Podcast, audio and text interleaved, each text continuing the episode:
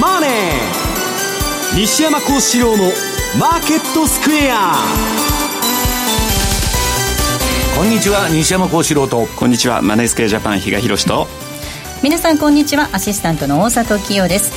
えここからの時間はザ・マネー西山幸四郎のマーケットスクエアをお送りしていきます。大引けの日経平均株価今日は続伸となりました。終値313円高の2万2811円ということです。300円を超える上昇となりました。はい。まあ高値圏で上げたり下げたり、はい、まあ高値波乱相場でまあ値幅でやるのか日柄で調整するのか分かりませんけど、まあ、まだ調整相場の範疇なんですけど、はい、まあ、あの結構激しく振っとるなということですね。ボラティリティがね本当高くなってますよね、はい、えー、そして為替なんですがドル円です。この時間113円の3839ということです。比嘉さん今日113円つけてきました。えっ、ー、とドル高昨日か、うん、昨日のアメリカからねなんか急にドル買いになってて、ね、ちょっと私もイメージしてたより急ピッチで戻ってきたなっていう実は印象である程度今日の雇用統計まではですねやっぱり見慣れた112円台の、まあ、後半いっても後半ぐらいかなと思ってたらそこをスルスル抜けてきたと。いうところ。ただちょっとこの時間だとでも10年債見てるとですね少しまた下げてきてるような感じもあるので、はい。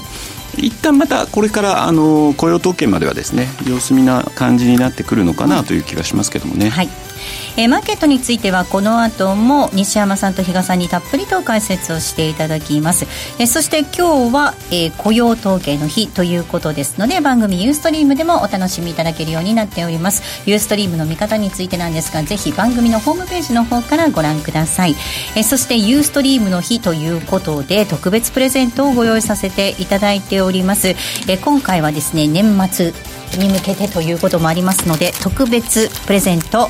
じゃじゃーんと3つご用意させていただいております。映るかな？大丈夫かな？えっとですね番組特製のクアカード500円分をと,、えーと、それから為替手帳ですね。こちらの為替手帳。そしてトラリピくんの卓上カレンダー。こちら3点をセットにしまして5名の方にプレゼントさせていただきます。クリスマス特別プレゼントということでご用意させていただいております。たくさんのご応募お待ちしておりますえー、それから番組では、えー、皆さんからのメール質問もお待ちしています、えー、投資についての質問など随時受け付けておりますので、えー、ぜひこちらもホームページのコメント欄の方からお寄せください。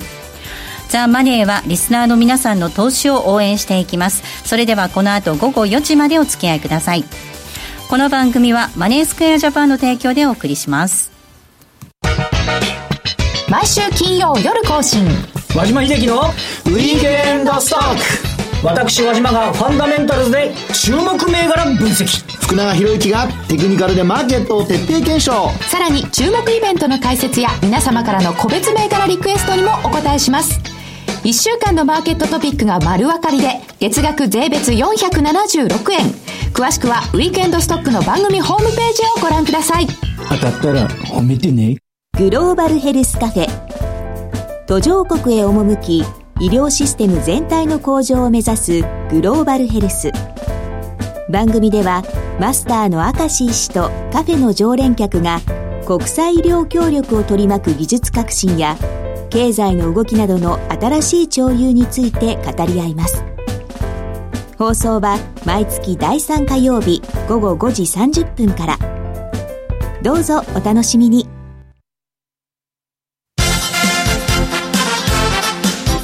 Today トゥデイズマーケットです。まずは今日のマーケットを振り返っていきましょう。大引けの日経平均株価、先ほどもお伝えしましたが、続伸となりました。終値、ね、313円5銭高い22,811円8銭で大引けとなりました。えー、前の日にアメリカの株式相場がハイテク銘柄の牽引で上昇した流れを受けまして、え、東京市場でも東京エレクトロンですとか、アドバンテストなど半導体関連を中心に幅広い銘柄に買いが入りました。えまた、円相場の下落ですとか、7月から9月期の GDP 成長率の上方修正、こちらも買い安心感につながったようです。トピックス17.48ポイントのプラス、1803.73でした。東証一部の売買高概算で20億、えー、530万株、売買代金3兆7465億円でした。値上がり銘柄数が1405銘柄、対して値下がりが543、え変わらずは99銘柄となりました。東証一部の売買代金のランキング、トップが任天堂です。2位に三菱 UFJ、3位にファーストリテイリング、以下ソフトバンクグループ東京エレクトロンと続きました。え売買代金のトップ5銘柄のうち、任天堂のみマイナスです。え2位以下、え5位までは揃って上昇となっています。え売買高のランキング、こちらはトップがみずほ、2位に三菱 UFJ、以下ティアック、AD ワークス、ランドと続きました。業種別の騰落率確認します。33の業種のうち32業種が上昇、32業種上昇となりました。上げ幅大きかったのが紙パルプ、不動産、精密、海運、それから空運、陸運が、えー、上昇のトップに入っています。一方、えー、その他製品の1業種のみ、こちらはマイナスで、えー、業種別でマイナスで大引けとなっています。今日新高値を取った銘柄なんですが、東証一部で168銘柄ありました。一方の新安値となった銘柄が、こちらは東証一部では14銘柄となりました。続けて為替の動きです。ドル円です。この時間113円の4243です。えー、ユーロ円が133円の4349、そしてユーロドルが1.176568での動きとなっています。えー、ではマーケットのポイント、まずは比嘉さんからです。はい。まあ今週動きで目立ったのが、ポンドですかね。やはりあのブレグジットでアイルランドの国境問題がどうなるというので結構楽観的、いや、うまくはいかないんじゃないかっていう、まあ、思惑が交錯してたというところでですね、かなりやっぱりちょっとポンドの値動きが荒かったなと、はい、いう印象なんですけども、今は少し、そのアイルランド問題も合意間近なんじゃないかということでですね、かなり上げてき、えー、てるかなと。この後確か3時50分、日本時間の15時50分からですね、EU の大統領がそあのそちらに関してまたコメント発表するというようなことを伝わってますので、えー、っと、そのあたりからまたポンド、あるいはそれに伴ってユーロですね、このあたりにちょっと動き、ユーロはちょっと弱含んでますよね。そういった動きがまた出てくるのかなという気がしております。で、まあ、あと、やはりドルに関しても比較的堅調。今日、はい、えっ、と、確かあれですよね。えー、予算がタイムリミットになってたんですけど、一応2週間、暫定でつなぐということで、一旦それも12月22日までと。で、あとトランプさんの方で、まあ、またインインフラに関してのですね、はい、えーね、発表を、その、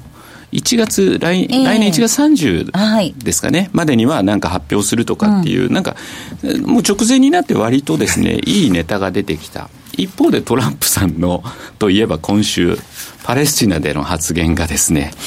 これがまあ今のところあまり大きな動きにはなってないのが、まあこの後出てくるのかどうなのか、ちょっと注目されるところではあるんですけれども、まああの、株があの日は確か結構日経平均、今年一番下げたんですよね。確か、午前中反応しなかったのに。水曜日ですかね。水曜日ですね。はい、でもその後、割としっかり戻ってきてましたし、今日もメジャー S q は無難に通過してて、それでまあまた313円高というようなところなので、今また市場はですね、楽観的なムードがかなり、えーはい、広がってるのかなという印象ですね。で、まあもう来週、今年最後のイベントというと、FOMC と、うん、日本時間ですと14日の朝ですかね、はい、に発表される FOMC で、まあ、0.25の利上げは、まあ、鉄板だろうというふうには言われておりますので、来年ですね、はい、本当に3回の利上げ、これが、あの、あ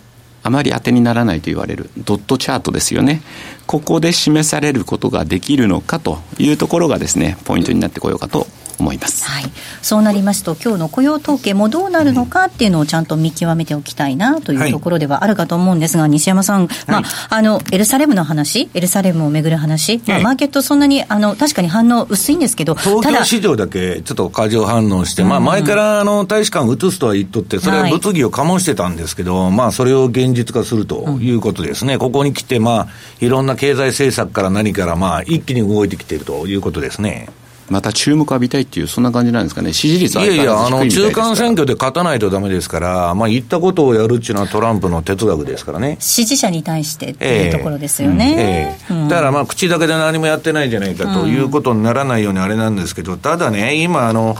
えっと、財政をものすごい緩和するというか、まあ、ものすごい積極財政やってるわけですよ。そのインフラの話もそうですもんね。いや、それで、まあ、FRB はその結果ね、えー、っと、これ引き締めに動いてるわけでしょ？あの、淡々と、まあ、日野さんどうかって言ってますけど、かって FRB が利上げに動い動くとね、最初 behind the curve って言って後ずれするんだけど、うん、後半になると淡々と上げていくんですよ、限界まで。うん、限界っていうのは市場が株が暴落するとかうんぬんまで締めちゃうんです。それで IT バブルが崩壊したり、えー、リーマンショックが起こったりしてるんですけど、うん、でね、そもそもその、まあ FRB のモデルでマサチューセッツアベニューモデルっていうのはあるんですけど、要するに、その積極財政やってね、か、えっと、完全雇用化であと減税でしょ？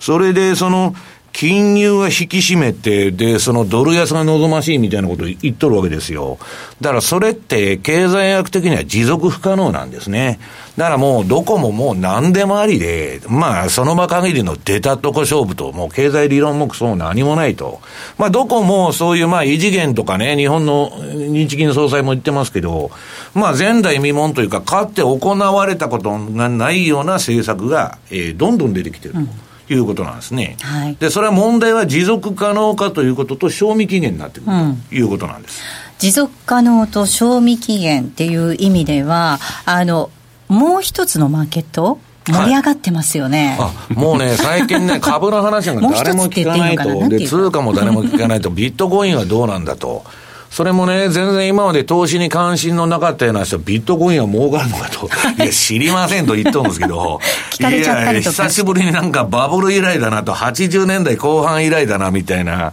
あれでね。で、まあ私はあの、ビットコインをまあ最初に言っときますと、肯定もしてもしないと、で、仮想通貨っていうのはね、その出てきて、今世の中が、中央銀行を含めて、キャッシュレス世界、これもう税金も全部補足して国家が、えー、完全に監視社会になっていくんで、もう現金っていうのは裏金作りの道具ですからね、はい、まあ、あの、認めないという方向で進んでて、で、最近なんとか文書とかタクセ平文だとかね、えー、出てきてますあんなん出てきてるけども、そういう流れの、その一つとして出てて、で、この前も外銀の支店長と喋ってたら、ものすごい厳しいと。もうあのー、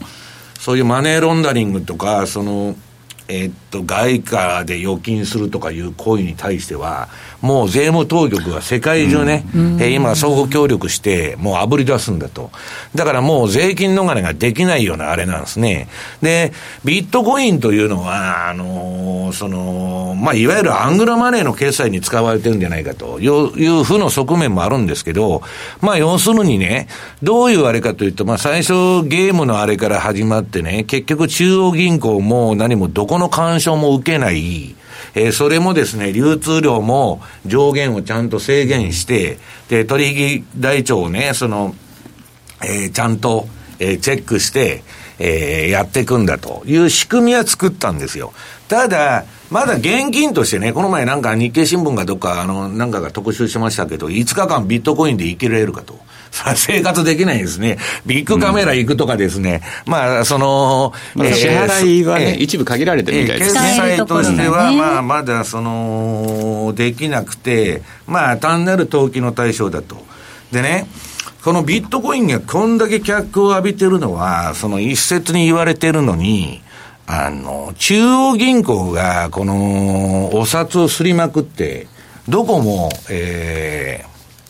まあ、垂れ流しというかですね、もう無制限に、えー、金を増やしてるでしょ？はい、ジャブジャブですね。はい、ジャブジャブに。はい、で、普通こういう状態を歯止めが効きませんから、えーえー、インフレになるんですね、最終的には。はい、で、今、まあ、あの、グローバルなでっかい戦争がないとか、いろんなデフレ的な要因が加わって、なかなか金利が上がらないし、うん、インフレにもならない、物価にもならない、グローバルデフレだから、はい、まあ、それができてるんですけど、はい、まあ、要するに、中央銀行が発行する既存の通貨のね、まあカウンターカルチャーみたいな形で出てきたわけだけど、それを実際に使おうと思ったら、国の協力がないとできないでしょ？店舗で決済するとか、銀行決済するとか、うんぬんで。だからそこら辺にビットコインの限界っていうのは見えるんですけど、私はね、今あの、その、向こうの新聞の解説で中央銀行バブルが、そのひどいんでね、えー、やがてその通貨の価値が落ちると。まあ、例えば円安になると。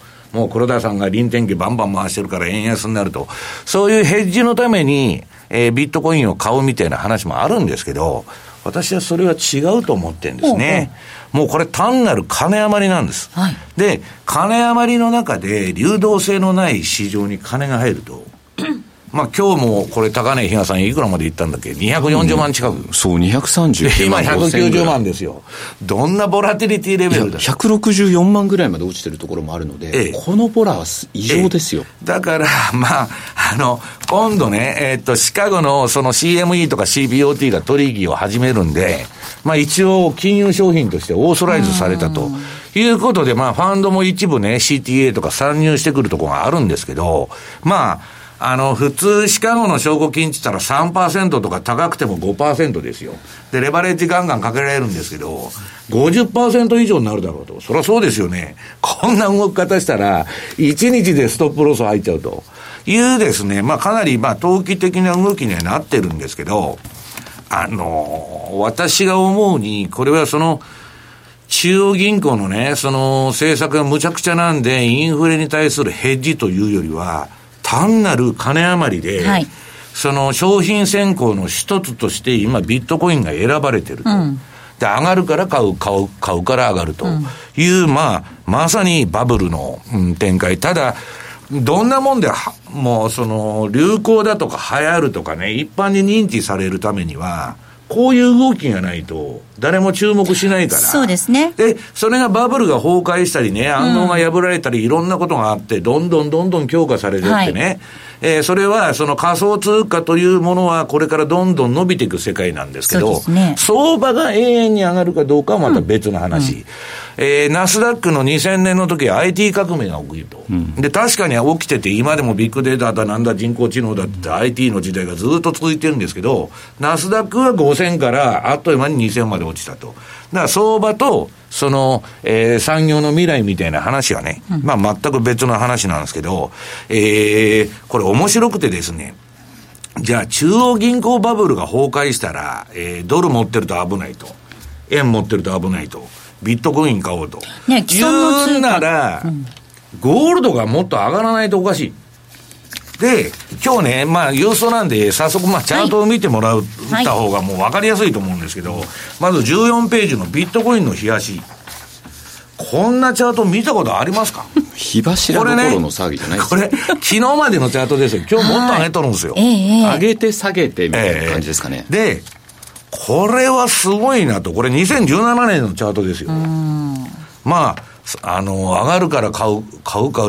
えー、上がるという、もうバブルのね、えー、末期症状が出てるような、そのあれ、それでビットコインが上がらないって言ってるんじゃないんですよ。もういよいよバブルが走ってきたなと。でこの値段って正しいんですかね？いや、それはまあ、その、そんなもん現物に言ったらね、とその施設取引所で民間が発行しとる通貨ですから、えー、誰も価格に対してもオーソライズする人はいないんですけど、まあ次に週足見てもらうと、これ、2013年からのチャート出とるんですけど、もう昔のやつなんて、動きが見えないようになっちゃってる。うん、で、ここに来て、この上がり方っていうのは、はい、まあ、すごいなと、いうことなんですね。は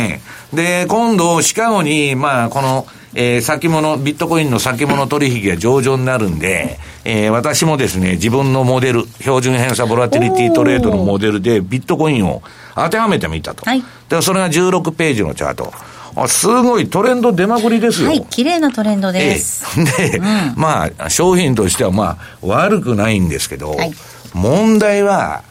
えー、トレンドが出るからといって気をつけないといけないのはね、我々、これで儲けましたと。で、例えば1000%儲かりましたと、お客さんのとこ行ったら、クビになっちゃうんです。こんな危ないもんやりやがってと。逆言ったらどうするんだと。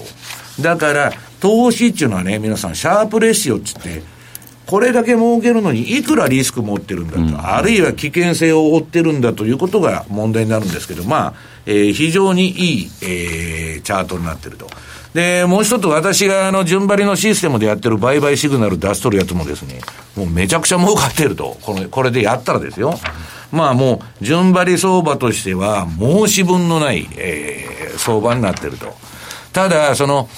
えー、私、いつでもね、この番組で何回か言ったと思うんですけど、私はボラティリティレベルの高い相場に入らないと。もうこの、今みたいに乱高下して、だからそのシグナル的にはバンクと、えー、ロングでもショートでもなくて、銀行に金を置いとくと。持ってろと。だから相場の初動に乗るのはいいんですけど、まあ今みたいにこんなね、空中遊泳相場になってるっていうのはかなりリスク持ってると。で、一方で今言ったゴールド。中央銀行があの、歯止めなく QE でジャブジャブにして、えー、金吸ってるんでね、えー、危ないからビットコイン買おうと。当然金も買われていいはずなんです、ゴールドも。ところがこのゴールドの18ページ、えー、このチャート見るとですね、売りトレンド相場になりかけてる、今。全然上がってない。ということは、えー、今ビットコインを買ってる人っていうのはですね、えー、単なる投機商品の一つとして選んでると。そうするとね、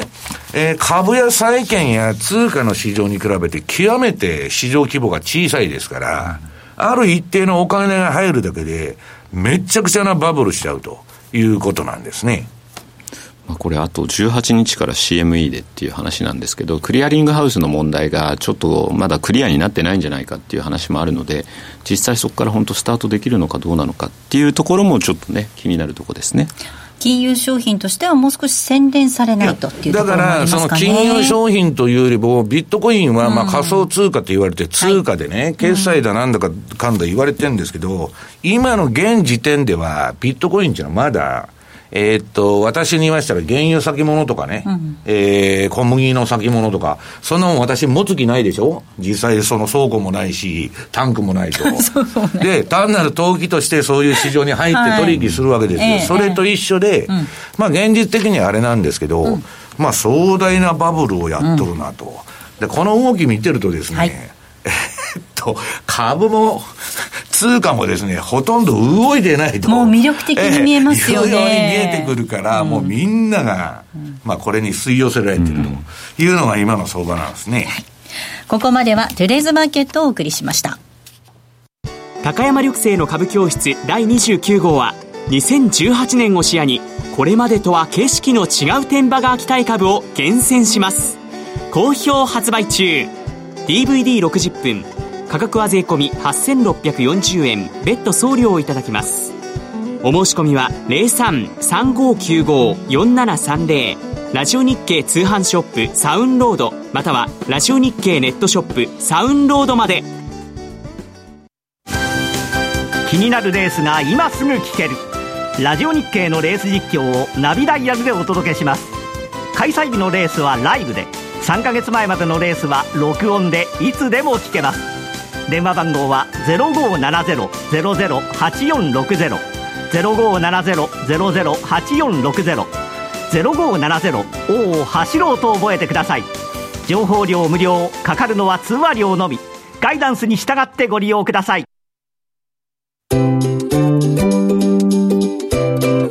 M2J トラリピーボックス。プリピート。トラップリピート。僕の名前はトラリピトラップリピート。トラップリピート。それを略してトラリピえさて、このコーナーでは、えー、リスナーの皆さんからいただいた質問をご紹介しながらこのコーナー進めていきたいと思うんですが、えー、まずは年明けのセミナーのご案内をさせていただきたいと思います。えー、ラジオ日経から東京での新春投資セミナーのお知らせです。1月13日土曜日午後1時から地下鉄日本橋駅直結のベルサール東京日本橋で新春特別公演2018年の為替株式市場の見通しと投資戦略を開催します。えー、講師はザンマネーでおなじみ、現役ファンドマネージャーの西山幸四郎さん、そして M2J 比嘉博さん、津田隆光さん、八代和也さん、小暮祐樹さんと各分野のスペシャリストが登場します。お申し込みはインターネット限定、ラジオ日経の M2J 全国セミナープロジェクトウェブサイトで受け付けています。抽選で、えー、会場に250名様を無料でご招待させていただきます。えー、ぜひ今すぐお申し込みください。締め切りは1月7日です。えー、以上、1月13日、東えー、土曜日、東京日本橋で開催する新春特別講演会のご案内をさせていただきました。比嘉さん、これ新年一発目とそうなんですね。だからまあ景気よくいきたいなというふうに思ってるところではあるんですが、うんはい、大札さんにはご参加いただけなかったのが、重ね重ね残念で仕方ないな。最近いつでも比嘉さん振られてますね。はい。そんなことないです。連続的に振られてますからね。行きたかったんですけれども、西山さんもいらっしゃいますし、比嘉さんもいらっしゃいますし、津田さんも来ますので、ぜひ皆さんセミナー参加していただければなと思います。相場の話オンリーでですね、うん、行こうかなというふうに思ってるので、はい、それぞれが新興国、はい、あるいはまあ株価指数、うんまあ、私はメジャーカレンシーですかね、はい、そういった形でですね本当に区分けしてあのお送りするんで内容盛りだくさんになると思います、はい、西山さんこれ新春特別まあ、新春はもう年間予測の話をまあ毎回してくれという話なんでそれをやる予定なんですけど、はいえー、もう来年はかなり難しい年になるということも間違いないと思いますね。さあ、では、リスナーの皆さんからいただいた質問を紹介していこうかなと思いますが、よろしいですか？はい、はい。はい、えー、タイガー FX さんからいただきました。えー、ドル円についてです。112円を割った時、もっと下に行くと思いましたが、すぐに切り返し、113円のミドルまで戻ってきました。まさかここまで戻ると思いませんでした。円のショートが溜まっているので、114円、115円方向にすんなり行くとは思えず、やっぱり下方向に行くような気がするのですが、というふうに、タイガー FX さん見てらっしゃるようですが、ね、非常に難しい相場で、上行くと思ったら下行くと、下行くと思ったら上行くと、うん、まあもう、あの、あっち向いてほい相場なんですね。だからバズラのいいとこ買うと、あるいは売ると全部やられると。えー、それはトレンドフォローにとって最悪の動き。うん、で、まあ、せっかく今日ユーストなんでチャート持ってきてるんで、はい、9ページのドル円のえー、私の標準偏差ボラティリティトレードのモデルが出てるんですけど、汚いチャートなんですね。で、この前、あのー、売りトレンドが出てたんですけど、もう今、今、それピークアウトして、うんで、あれもう買いトレンドになり、あ、いや、冷やしはまだか。冷やしはなってない1時間と4時間はまだ、これね、うん、うん、トレンド相場っていうのは皆さん簡単なんです上がるか下がるかですから。はい、その動きが、まあ、振りながらも継続していくと。うんところが、この標準偏差と ADX が下がってる時っていうのは、何の方向性もないんです。はい、で、パターン的に三角持ち合いになったり、フラットになったり、今みたいに V 字型に切り返したり、うん、またこれまた下に切り返してくるかもわかりませんけど、もう読めない、パターンが。だからすごい難しい相場なんです。調整相場っていうのは誰も儲からない相場で、せいぜいオプション売るしかないと。で、その中でね、えー、っと、次、えー、そういう危うい相場なんですけど、次の10ページのチャート。これ私のやってる順張りシステムのモデルなんですけど、おとつい買いになっとるんです。で、これなんだと、こんなところで買うのかいや、この日下がってたんですよ。ああ、ええええで、下がってるのに、買いシグナルが出てると。バッチリ。いや、ばっちりって別に、そんなもんはね、大札さん見て一喜一憂しないんですよ。もう1時間とか4時間30年もやってね、何万回で損切り入れてるんですから、あの、勝ったとか負けたとか言ってたら、はい、もうあの、もうあの、キリがないと。はいで、淡々とやってるだけなんですけど、まあ、おとついに買いシグナルが出てると。うん、で、他のクロス線の通貨もですね、例えば、まあ、今日後で取り上げるんですけど、トルコ円とかも買いシグナルが出てると。いうような感じなんですけどね。ただ、そのシグナル自体は、えー、っと、この調整相場ですから、さっき言ったように、はい、14の ADX と26の標準偏差が下がってると。ただ、私はなんで買ったかというと、26の半分の13の標準偏差が上がってるから、とりあえず買っておこうと。ああ、13ね。え、半分の枚数、あの、しか買わないんですけど、13だけ上がっとるもんで、とりあえずエントリーしたと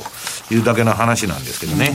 まあ、と、そんなとこで、えー、何がいいかというと、トレンドが出た時だけ分散して、いろんなものをやるのがいいんです。で、ドル円だけやってると、えー、トレンド相場が終わって調整相場でもまた参戦しようってことで、で、売ったり買ったりしてですね、えー、結構やられちゃうということなんですね。まあ、はい、そういう意味では、来週のまた FOMC、うん、まあ、これまでって利上げすると、それまでは、その、利上げ前までって、やっぱ買われる傾向が強くて、結果が出たら売られるという流れだったんですが、まあ、今回はドットチャート3回来年っていうのが見えるんだったら、一時的にまた年末にかけて株高、金利高、これが同居するのかなっていう、そんな気が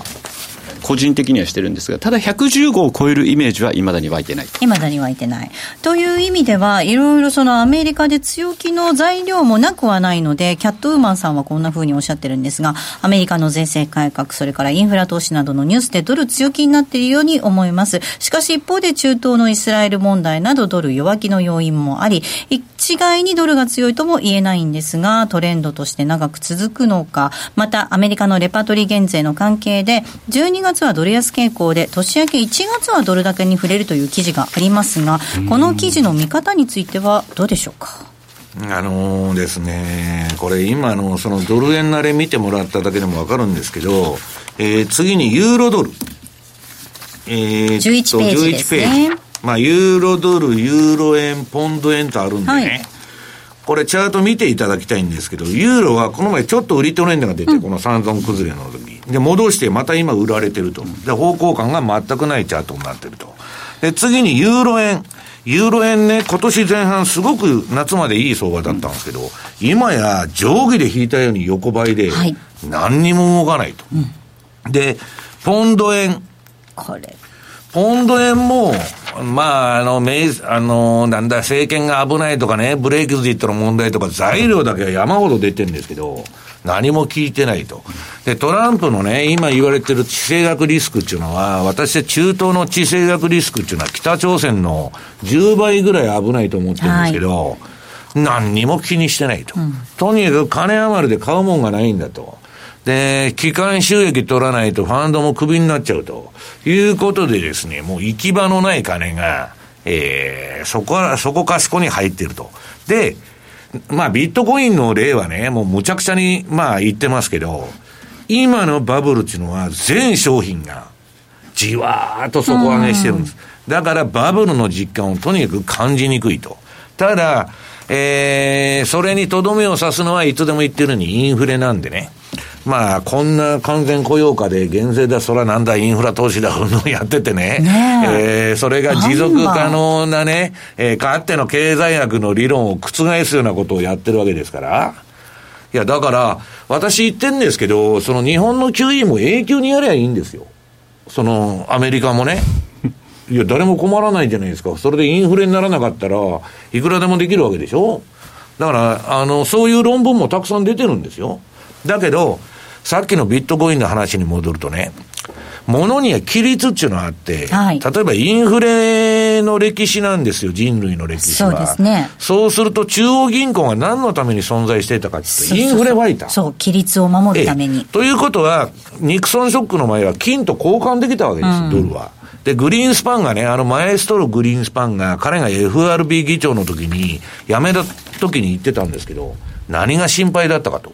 ドルが暴落しないか、毎晩寝られなかったって言っとるんです。うん、そのくらい、まあ、そのインフレに対して神経質だったんですけど、今や、もう、えー、いくら金ばらまいたって何もインフレにもならないぞと、賃金も上がらないぞと。その結果、まあ、誰も幸せになってないんですけど、あの、一部のね、IT とかそういうところに金が集中して、まあ、ビットコインもそうですけど、まあ、一般人には何にも関係ない運動になってるということなんですね。はい、だから、これね、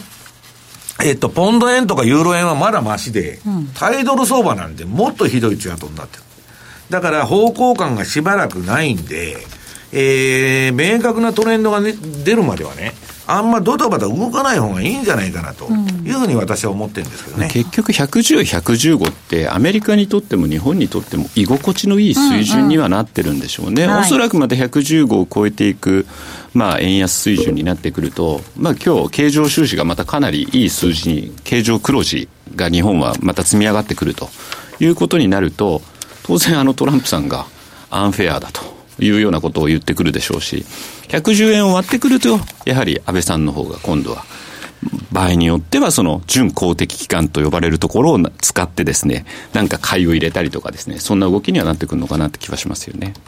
でね、まあもうこれね、売買のね、今日あの、せっかくユーストなんで、もう要点というか、最重要ポイントを言っときますとね、はい今さっきの質問、いい質問で、いや、上がると思ってたら下がるし、下がると思ったら上がるんだと。まあ、相場はもともと人の嫌がる方向に行くんですけどね。うん、それにしても、そういうノイズを拾ってると損失が溜まっていくわけです。で、運用成績が悪くなっちゃうと。で、私は何をしているかというとね、えー、っと、これ、まあ、例えば日経平均で説明しますけど、2ページ。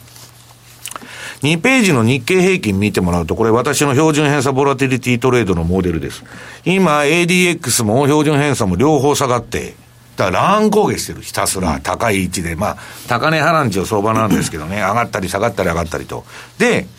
この標準偏差ボラティリティトレードは、この L という灰色のマークがついたとこで、強い買いトレンドが出てて、今終わって方向性がないんです。でこんな時はやらない方がいい。で、もっと言うと、やるとどうなるかというとですね、次の3ページ。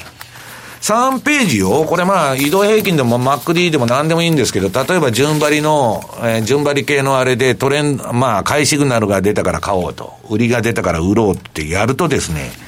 これこのチャートよーく見ていただきたいんですけど、3ページの。この標準偏差が下がってる過程で、売りだ買いだってシグナルが出てるんです。これ全部やられる。要するにトレンドのない時に、順張りの買いシグナルに従っても全く取れない。で、我々はシステムトレードで、ここの部分を標準偏差の下げ過程は、シグナルに従わないというふうに取っちゃうわけです。で、えー、っと、次はニューヨークダウもあるんだな。ニューヨークダウの、うん、チャート5ページ。順張りシステムの売買システム。この黒い背景の。これもね、標準偏差ボラテリティの26日が下げる過程。まあ13日も一緒に下がってますけど、頻繁にシグナルが出るんです。こういう時に限って。全部、頻繁にシグナルが出てるってことは、全部売ってやられ、買ってやられるになるってことです。だから、えー、要するに、えー、ボラテリティが低下ししていく局面っていうのは、相場にはトレンドがないんです。うんだから寝てた方がいいんです。うん、で、じゃあ、冷やしで寝てたらすることがないんじゃないかと。いや、ニューヨークダウトレンドが出なかったら、例えばゴールドでトレンドが出てるからそっち乗ろうとかね、他の商品をやるか、あるいは、えー、タイムフレームを変えて1時間で同じシステムでやるとかね、いろんな投資の方法はあるんですけど、とにかくトレンドが出ないときはやらない方がいいと。うんいうことなんですね。はい。えっ、ー、とですね、報道、今入ってきたニュースで、EU とイギリスの間で合意が成立というふうにニュース伝わってきました。EU とイギリスの間で離脱交渉をめぐる合意が成立というふうにニュース入ってきています。えー、ユンケル欧州委員長なんですが、困難な協議だったが、最初の打開は図られた。というふうにコメントしているという第一ステップが終わってじゃあ第二ステップにいけるっていうことですかね、はい、いうことですかね。そんなもんねイギリスのことですからのらこらのらこらやって踏み倒すに決まってるじゃないですか本当。ここまでは、トラリピボックスのコーナーをお届けしました西原光一です。大橋ひろ子です。私たち2人がお送りする「集まれトレーダーシンプル FX トレード」は FX トレードに特化した番組です。私西原光一のトレードアイデアをご紹介するほかリアルタイムでトレードのヒントをお届けします。毎週木曜夜9時30分より生放送。ユーストリームでも配信中。先週の重賞振り返りから当日朝に取材したばかりのトレセン情報。さらにはアナウンサーの悲しくも切ない？競馬日記までラジオ日経の競馬担当アナウンサーが日替わりでお届けするその名も競馬が好きだ。ラジオ日経第一で月曜から木曜の夜8時から放送です。浜田節子です。鎌田新一です。投資という冒険をもっと素敵にするためにマーケットのプロを招いてお送りする「ゴーゴージャングルマーケット」は毎週金曜午後4時から。お聞き逃しなく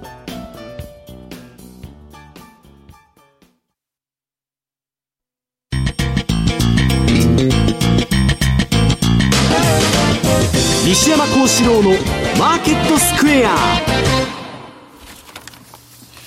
ささあ、このコーナーではマーケットの見方について西山さんにいろいろな角度で教えていただきます。今日のテーマです。えー、株式通貨市場のテクニカル分析と売買ポイント。ということでお話聞いていきたいと思います。はい、何かお探しですか、えー、といやいやいや、あのー、探してないんですけど、はい、これ何ページだったっけ、はい、えー、っとトルコリラのいきます、うんトルクリラの、えー、6ページのチャート、はい、まあ、最近ね、セミナー行くと、まあ、ビットコインの話と、あと、まあ、トルコをね、その高金利通貨ってことで持ってる方が多くおられて、で、なんか来年レバレッジ規制が入るんだけど、こんなことになったら持ちきれないみたいな話でどうしたらいいでしょうかということになってるわけです。でね、えっと、私が言いたいのは、うんと、これ、金利を取りに買いに行くんですけど、ことね、皆さん、私30年やってて、えー、キャリートレードと言われる金利取り、これはまあリーマンまではずっと成功したんで、もうそれがね、その常識のようになってるんですけど、キャピタルロスに比べたら、金利なんて一発で吹き飛んじゃうんです。うん、で、このトルコリラの週足、これあの、ラリー・ウィリアムズのエキスパートっていうその順張りシステムなんですけど、これ50円台から、あ、50円台でね、50円ぐらいからずっと売りシグナルで、これ赤になってるところずっと売り持ちなんですけど、はいえー、で、この前一瞬青になったんですけど、また売り持ちと、これ週足ですよ。あの、だから、何が言いたいかというと、値頃感でね、